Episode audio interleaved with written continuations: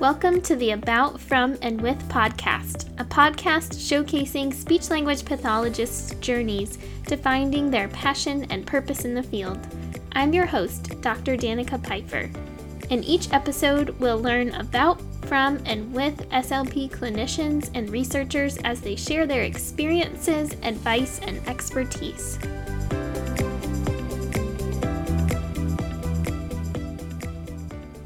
Hello, and welcome to another episode of About, From, and With. On this episode, I speak with Ileana Perez, a speech language pathologist that recently made the switch from working clinically with pediatric clients to adults. Ileana was actually one of my roommates during graduate school, and I'm excited to have her here on the podcast. She shares some really great insights into what it's like to make this change from working with children to adults in her clinical practice, and I think these are really helpful for others to consider that are thinking about making this switch someday. After graduating from James Madison University with a Master's of Science, Ileana completed her clinical fellowship and worked with children for three years at a small private clinic. Now she has moved on to work with adult clients focusing on treatment of cognitive communication disorders and issues with swallowing. Ileana is a native Spanish speaker who can easily communicate with Spanish speaking patients and also promote communication between those patients and other professionals, lessening the potential impact of language barriers in treatment. All right, let's dive in. I hope you all enjoy this conversation. Hi, Ileana. Thank you so much for joining me today to share your SLP story. Thank you, Danica. It's an honor to be here. I'm excited because I heard your podcast and you asked me to come in. I was like, yes, that sounds awesome. So I'm excited, ready to go. Well, that is great. I can't wait to hear more about your journey. I know a little bit already, but I'm excited to learn some more. Let's start off with you just telling us a little bit about you growing up before you began your SLP journey. Sure. So I grew up in Puerto Rico, born and raised. Uh, we do learn to speak English since elementary school. So I did grow up speaking English, but my primary language in which I was raised is Spanish. It's the official language. Um, so I speak Puerto Rican Spanish as my native tongue. And American television influenced me. So I, I know the lingo and I, and again, with the English in school, I was able to know both languages. Definitely stronger in Spanish up to the age of 14 when I moved to Virginia specifically. And so I the other part of my growing up happened here locally in Virginia. And there I really submerged myself into more English. And so my growing up consisted of speaking, and I still do speak mainly in Spanish at home, but I do get influence from media and just my everyday conversations with people in English. I grew up in a small family household, just one sibling. I love to learn, and so I wanted to be a teacher for a little bit and then for like a hot second a fashion designer but then i've reverted back into wow. being more of a teacher and uh, and then i learned about speech pathology going into senior year because i myself had speech pathology for about six years and that really influenced my journey so i grew up having speech therapy myself when did you have speech therapy? So I had speech therapy. If my memory serves me correctly, because I feel I learned something different every time I talk to my parents about what what my journey was, from about the age of three until almost eight. So okay. I had a language disorder. So I I don't know technically what happened to me. It's kind of a convoluted thing. Not because it's a mystery. It's just it was the 90s the no but seriously the the things have improved vastly since then uh, i had a fever and i developed what's called a, a acquired disorder and so i regressed in my language and so i had to have speech therapy intensely i think three times a week so that i could be where I am today. I was told I wouldn't talk, that I wouldn't learn how to read normally, I, that I wouldn't grow up normally. And by the grace of God, here I am. I'm really grateful for that speech therapist. Wow. that she did a lot of hard work. Yep. And that was in Puerto Rico then? Yes, she was actually, from what my mom tells me, she was studying to be a master's student. So I was one of her first students. I wow. wish I could get in contact with her, but I haven't found her. I want to thank really her cool. for yeah, really want to thank her for everything. Yeah, sounds like she did a great job from telling you that you would never speak, and now look at you. You're a speech language pathologist. right? Uh, uh, my parents joke that there is no off button for me now. So they, she says they uh, they say I overdid it. So she did too well. a little too well. And you said that you became interested in speech language pathology when you were finishing up high school. Is that right? I'm trying to think. So my junior year, I went to a small private school in Virginia and I had an opportunity to do a career day. And at that point, I still thought I wanted to be a teacher. And okay. so I talked to one of my friends who I knew her mom was a teacher and I went to shadow her. And while there, she said, Why don't you shadow the speech pathologist? Because I actually had mentioned her my mom suggested to me that I should look into speech therapy because of me going through speech therapy when I was younger and that it's similar to teaching. And so I said, Okay, I don't know too much about it. I went to search for what this was and it looked interesting. I mentioned it to her before going on this career day and she said, "Oh, why don't you shadow her?" And on that day, junior year, I shadowed her because she was a special education teacher, and I and I have a passion for people with disabilities. I I enjoy that kind of work. So I thought more specifically that I wanted to be a special education teacher. So that's why I shadowed my friend's mom. She had me accompany a student that was going to speech therapy, to speech therapy. And it was in literally a closet. And I said, This is your office? And she said, Yes. and apparently, even where I work now, I literally have a closet. and she had a one of those circular not circular what is it those half moon tables and three students and she had this pyramid and this poster and she was multitasking and i said wow, you're like a wizard. How do you do that? It's amazing. How do you keep three kids separate things that they need to do?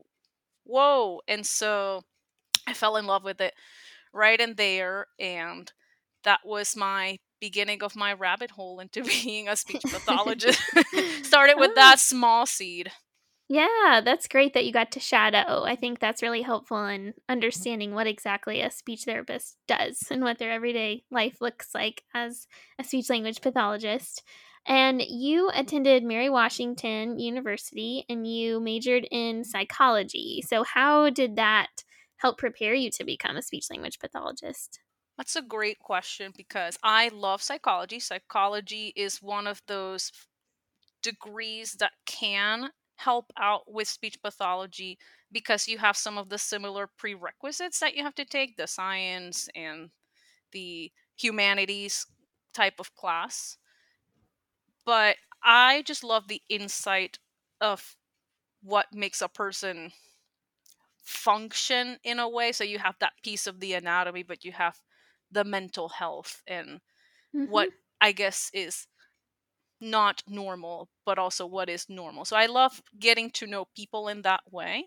I went into choosing psychology with a minor in linguistics because I panicked because I chose Mary Washington to go to school and they did not have a speech pathology undergraduate.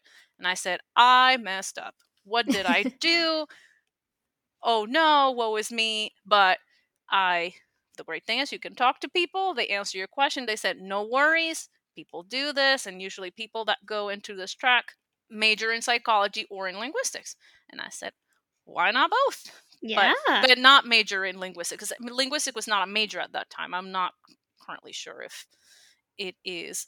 But with psychology and just knowing the theory of people, I mm-hmm. guess, mm-hmm. and the different mindsets and the different things that go into society. And I took with linguistics phonology taking phonology exposed me to transcribing, which I thought was my worst nightmare. But I got better at it in grad school because I was already exposed to it.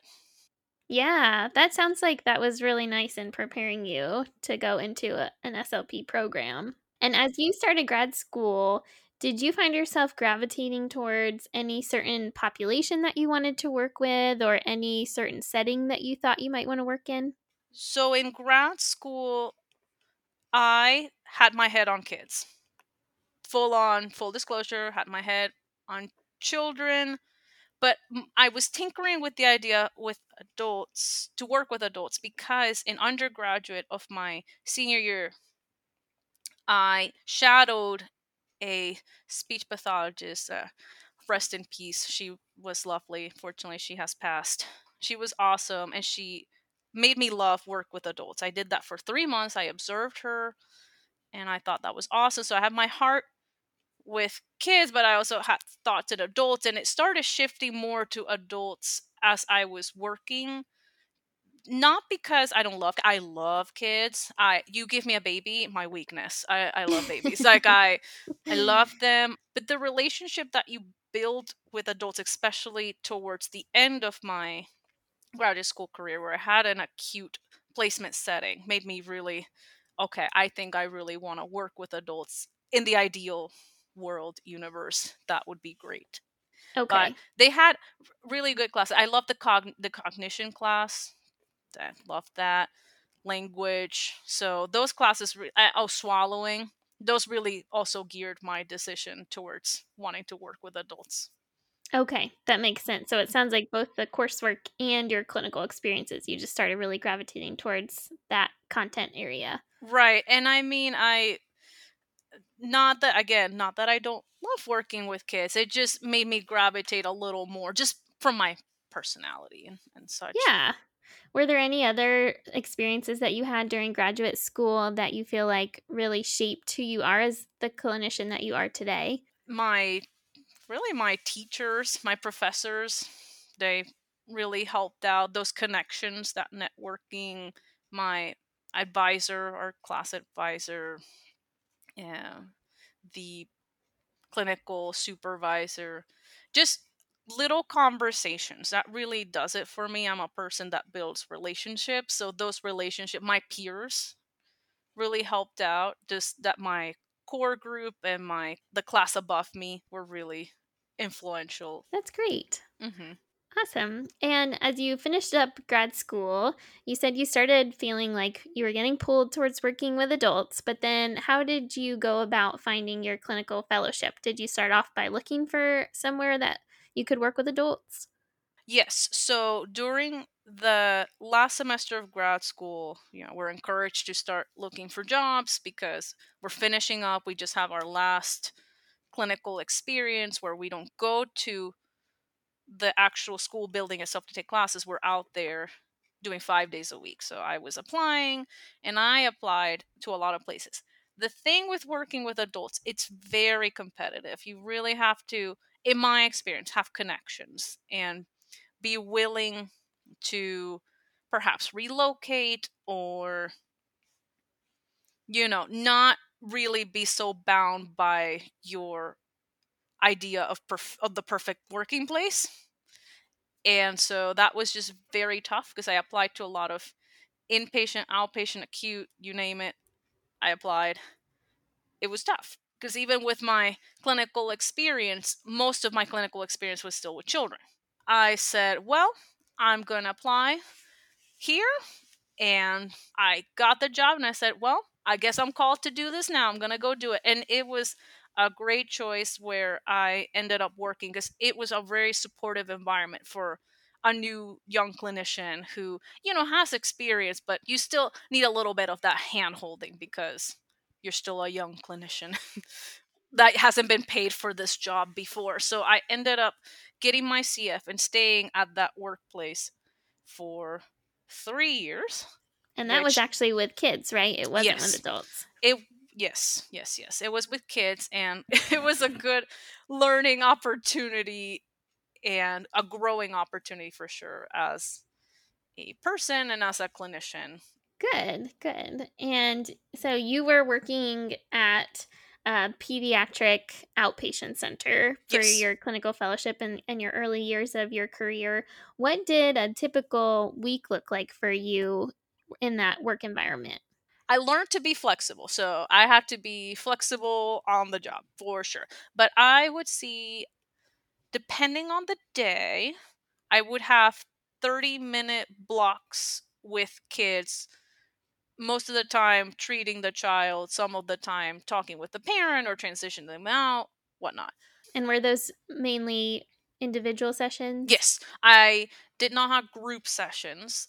Okay. Uh, just because of the nature of the office itself. But I did have co treatments, so that was nice to be able to do work on the same child but with different different disciplines. So that was mainly occupational therapy. But Okay, that's great. and then had some paperwork planning time throughout the week, one to three evaluations a week, depending on the week and the need between 8 and 14 kids a day and it was a collaborative environment so there were other clinicians i could talk to about a patient especially if we shared them because we were absent or because they had to reschedule so sometimes some of those sessions weren't just my people on my caseload they were other clinicians children because they had to reschedule because they made it late to their appointment. They are going on vacation next week and they want to make sure they get their therapy in. So just doing that and then reevaluations. Okay, so it sounds like you had a nice variety then of Mhm. Different kinds of things and also different patients and getting to work with other professionals too. What made you, after those three years, start to think about potentially changing your workplace? I still had that dream with working with adults. That that fire had never died, fizzled out since grad school. I was wanting to challenge myself in that because working with adults is very different than working with children. Working with children is more educational, at least in an outpatient or a school, it tends to be more an educational approach. You tend to be more like a teacher. You come teach them and try to help their development, if you will. But with adults, is a lot more restorative. It tends to be some teaching, but especially in the medical world, you get to help them recover post something that happens to them.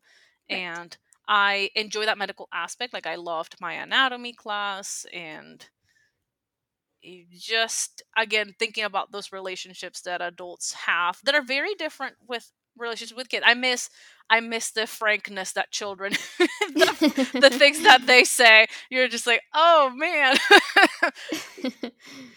because it had been three years, I was thinking, I think it's time because I am slowly departing from grad school more and more. And so I wanted to make sure, like, if I wanted to work with adults, I could be able to still be teachable. Not that I wouldn't be teachable in the future, but that I'm closer to grad school at this point than, say, maybe in like seven more years and then I hadn't had experience working with adults, and it's a little tougher, especially as I mentioned, it's competitive to work with adults. And so I wanted to make sure that if I could get a chance to get my feet wet in that world again, to really make sure I love it, then now was the time, especially with COVID and all of this. Last year was not not an option to try that. I thought mm, this year was the year to do that growth in adults. I thought I was ready, and thankfully I applied, and they said, Come on board. I said, Okay. So I feel like I'm starting over because, again, I have not worked with adults since three years ago. I was not getting paid for it when I was a second year student. And now I have to do more responsibility myself. And I still have peers and I still consult and I still take the continuing education classes just to continue on the learning, but very different than when a student. And so I wanted to take that on in my younger years, if you will. yeah. And I imagine that it could feel a little bit overwhelming to decide to leave a job and work in a whole new setting. Did you have any hesitations about doing that or any uncertainties? Absolutely. I was terrified because I was comfortable. Very much so. It takes, I hear, about seven months to get used to a job. So I'm having to restart that all over again. right. and I was comfortable. Like I knew my place. I had my office. Like great. I knew where the tools were. Uh, just routine. And things were getting easier. And that's not a bad thing. That really showed, I think, that I, you know, I was learning and that I was growing and adapting well enough to do it again. So I'm the fear of having to do that. But it was also terrifying because I changed population and setting. I went from pediatric outpatient to adult nursing home. So very drastically different. Yes, uh, definitely. Uh, Lots of new things. yes. And so I was very, you know, nervous, confident because, you know, they had the confidence in me to to do it and I'm learning and I'm growing within that but hesitant in going into it because it's just you know so new and again it's more medical which I like but it also has its challenges right? Because you're caring for people who are not at their peak of health a lot of them and so restoring them and figuring out where they were before. So just thinking about all that stuff and just thinking I was like oh I'm gonna leave the not the working knowledge that I have working with kids. Like that was what I was exposed to all the time and thinking. It's like, oh, I'm I don't know what it looks like to be involved working with adults. That also created hesitancy. But people were cheering me on, telling me you got it.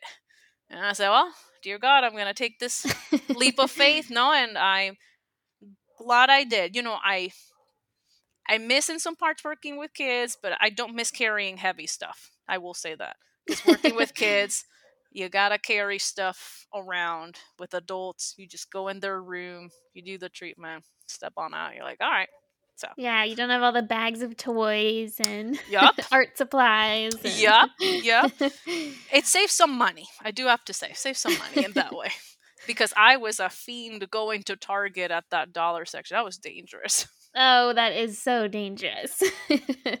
yes, absolutely.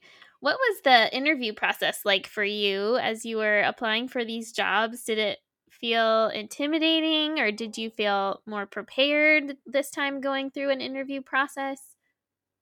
Well, I hadn't interviewed in about three years, so I don't know prepared. I feel that for every interview of anything, because I interviewed a long, long time ago for another kind of job that didn't have to do with speech therapy and I felt nervous about that. I just think that's me as a person, but yeah, interviews um, are stressful. it's stressful because they ask you these questions, and you want to be personable but professional at the same time. You want to be vulnerable yet confident in your abilities, and I, I really had you know sell it. I say, and I tried to be honest, as honest as I could. It's like, look, I have not worked with adults in three years. Like my last experience, my reference still was my experience for three years ago. It's like I my people can vouch for me for my work skills now. So I was, you know, confident in my work sk- professional area work skills. But the adult part was more of the part I wasn't prepared for. So they would ask me questions like, "Are you familiar with this kind of thing, or this kind of thing, or where do you see yourself in five years?" And that part I feel I've refined every time I interview. I interviewed in quite a few places. I just said if this was the time with what I would say and with my honesty, someone was going to take me. And that's what happened. I don't, you know, honesty is the best policy, but you, you got to ref, refine your honesty. You don't want to just sound defeatist yes. from the get go, which I was trying to avoid. Right. But, you know, when they asked if I was familiar with certain things, or certain documentation programs i was i said no i'm familiar with this but i always tried to say you know i'm willing to learn you I know, think that's I, really important. Mm-hmm. I am trainable. I learned these types of things over here. You know, I'm here. I would just love if you gave me an opportunity and you'd always follow up with thank you so much for interviewing, taking the time. Appreciate this opportunity, even if it doesn't result in anything, thank you. Yeah, I think that's great advice. I think being upfront with the skills that you have and then telling them that you're willing to learn the others is really important.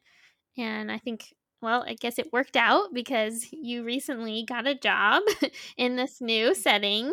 What was the first couple weeks like as you were navigating this new setting, new population of clients?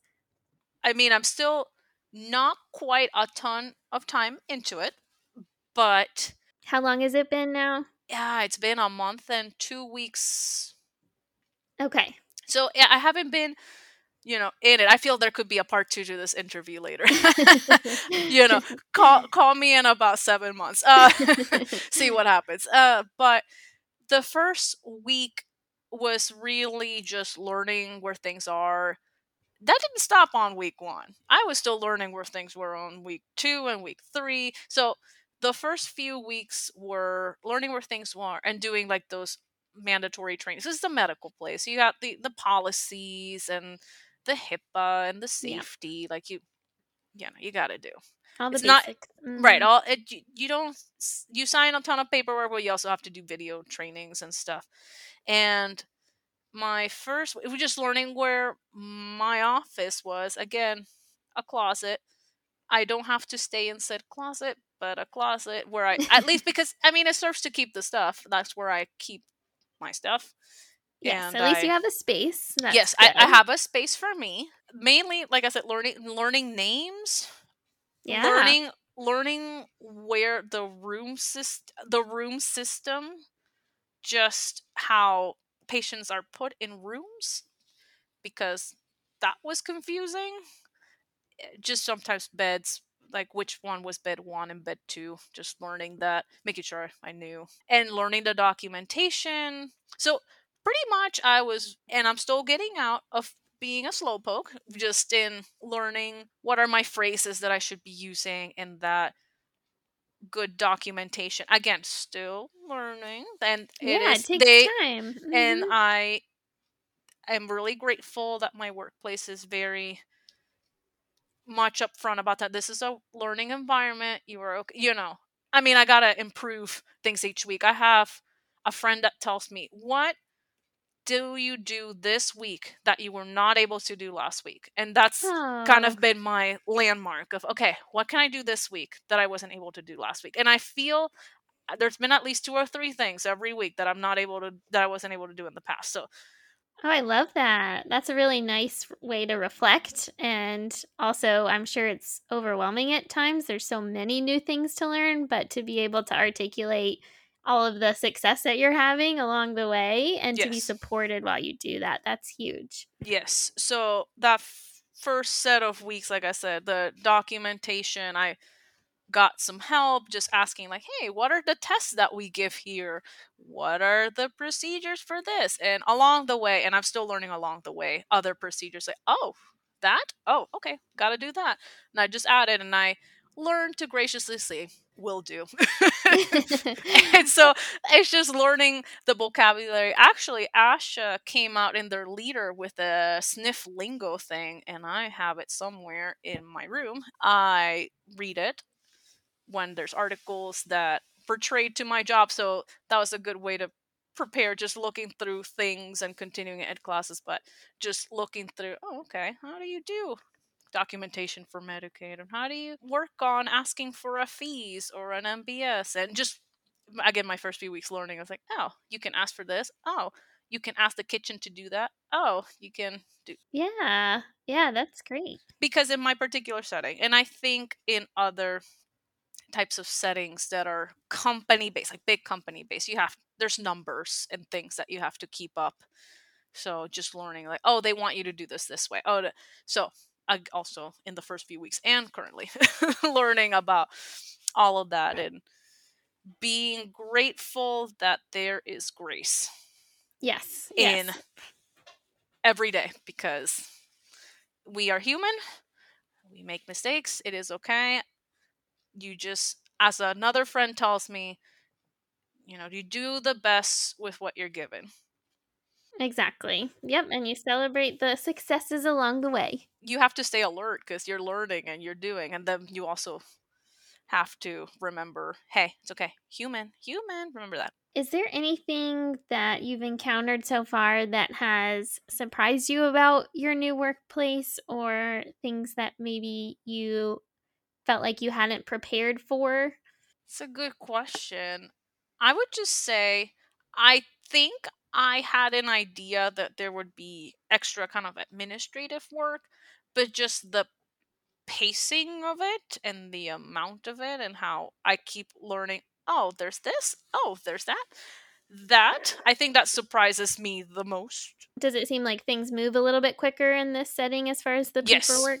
Okay. Absolutely. Yeah. Uh, in terms of paperwork, in terms of, I was used to having a week to write evaluations. Now I have to do them like a, as soon as I finish with the patient or while with the patients. I'm like, oh, just writing, you know?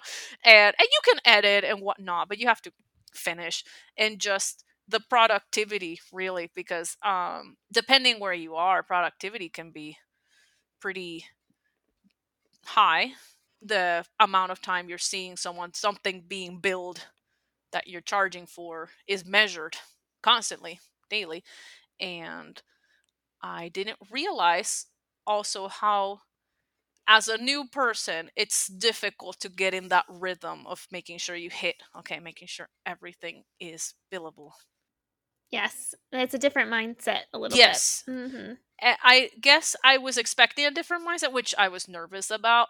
But being in it, I'm I'm still basking in the oh, there's a lot. So I'm I'm changing. It's a good change. I, it's a good stress. I'm not saying it's a bad stress. I really enjoy where I am, and I'm learning a lot and definitely growing. And there's, believe me, there's plenty to grow in in everything it's a it's a different stress. Uh, yes, I am dreaming about work when I go home, but that is just my workaholic personality. What can I yeah, say? I think that happens, and, and I know that's happened for me too with big transitions or times where I'm really invested in something, really passionate about something that it carries over into my dreams. So maybe that's the same for you. yes, and I think once I get a little more into it and I'm stressed about different things and not just about learning things, I think it'll shift a little bit in my priority because right now it just absorbs my world because I'm like, okay, making sure I did all these things right. And every day every day's a victory, honestly. When I finish, when I clock out, I'm like, yes, I did it. and I feel good about it. And I have to and I have to tell that to myself. You did it. You are okay. I love that. That's a great attitude to have. You alluded to this a little bit earlier, but you said that you feel like some of the skills that you used and you learned while you were working with kids really prepared you in some ways for working with adults, and there's some similarities there. What are some of those things that you've noticed? Well, one thing, no particular order, but just because I thought of this because it happened to me today. Working with adults is working with big kids. we're all So- big kids, right? Yeah, we're all we're all I'm a big kid now, like the commercial says, right? Uh, it's like working with big kids and with working with children. A lot of the times, kids come in, they do fine, right? Sometimes they didn't have the best day. Sometimes they're just challenging just because of their diagnosis. Sometimes they just want to push your buttons.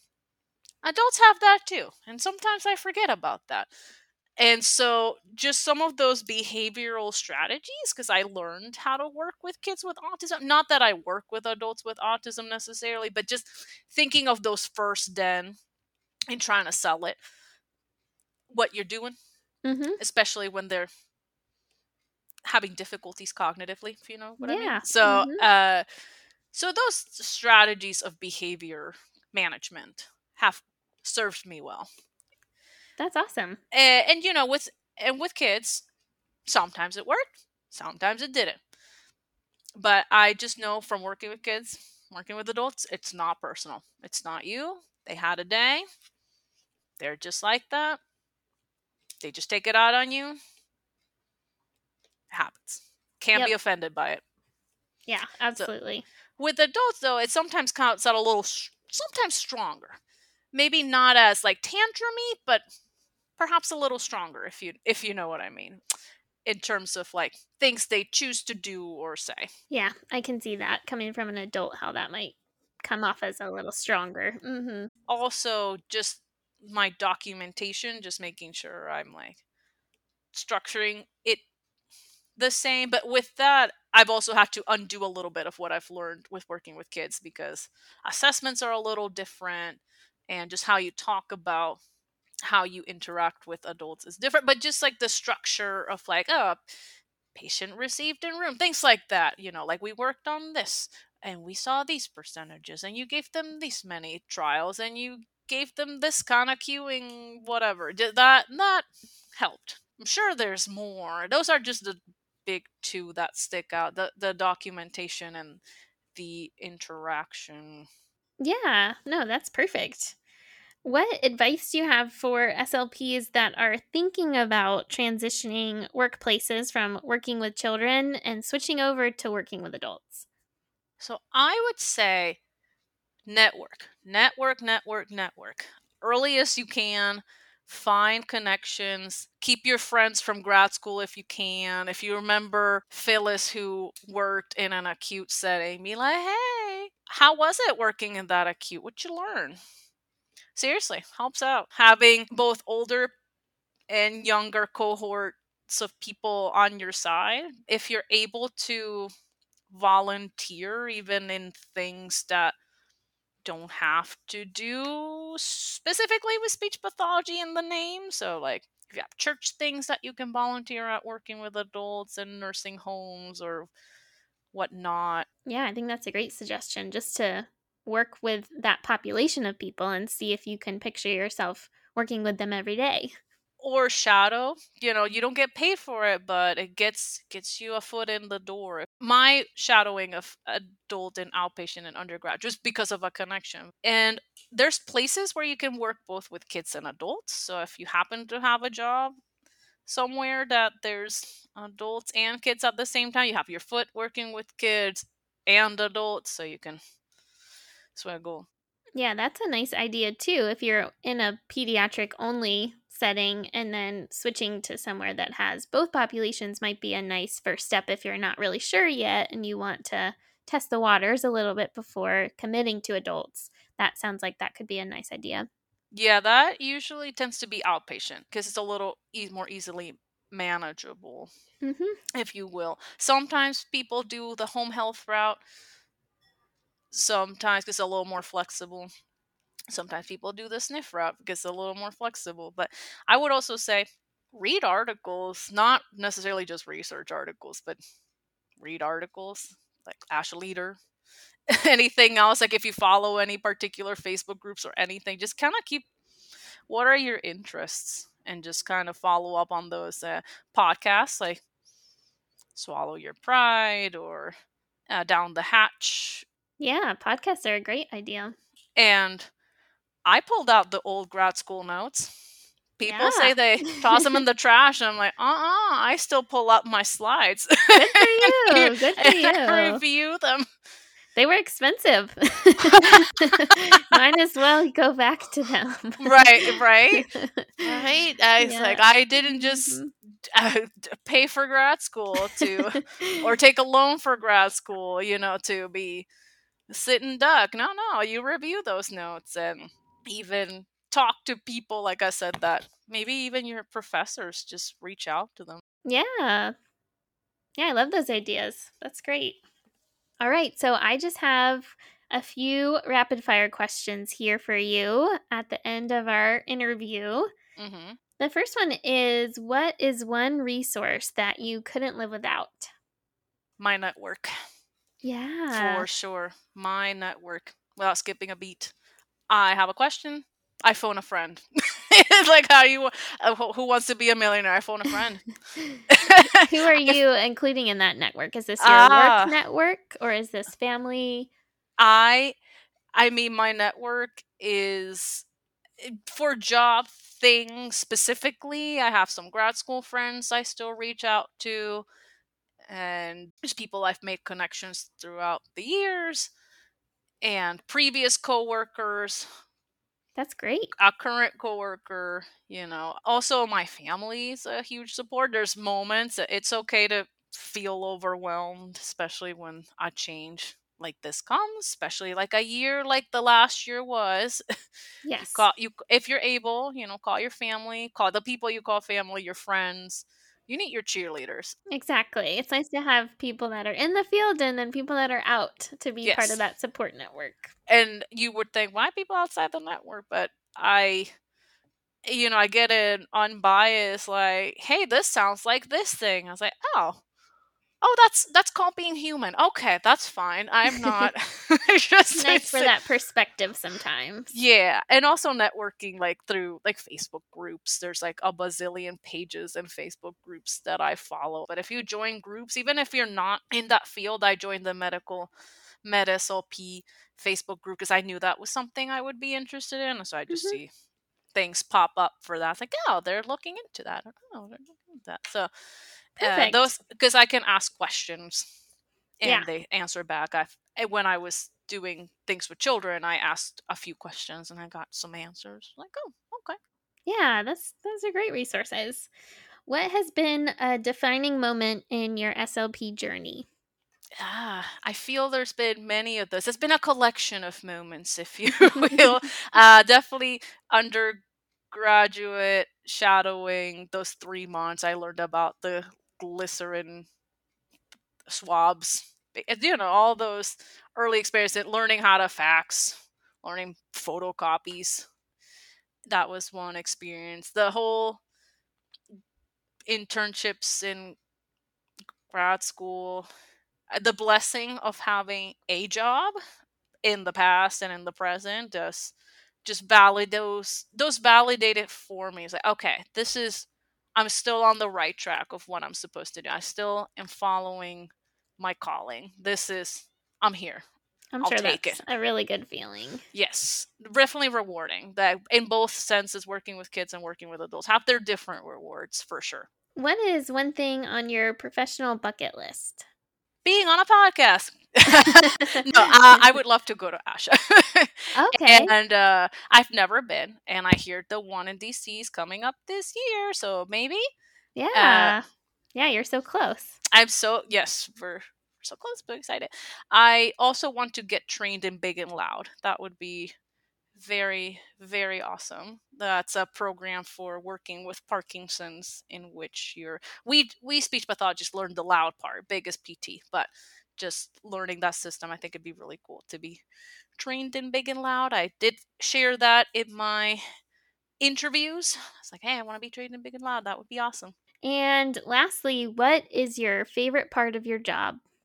when I get out of the room where I'm or wherever I'm treating the patient and feeling I did it. I made a difference. That sounds like a corny answer, but knowing that what you did, especially when you feel like you ace that therapy session. 'cause, you know, there's moments where therapy's not perfect in your head, but it's perfectly fine. But like when it matches in your head to what you did, you're like, yeah, that's it. no, I think that's great because not everyone in any field could say that that they have those experiences. So I think mean.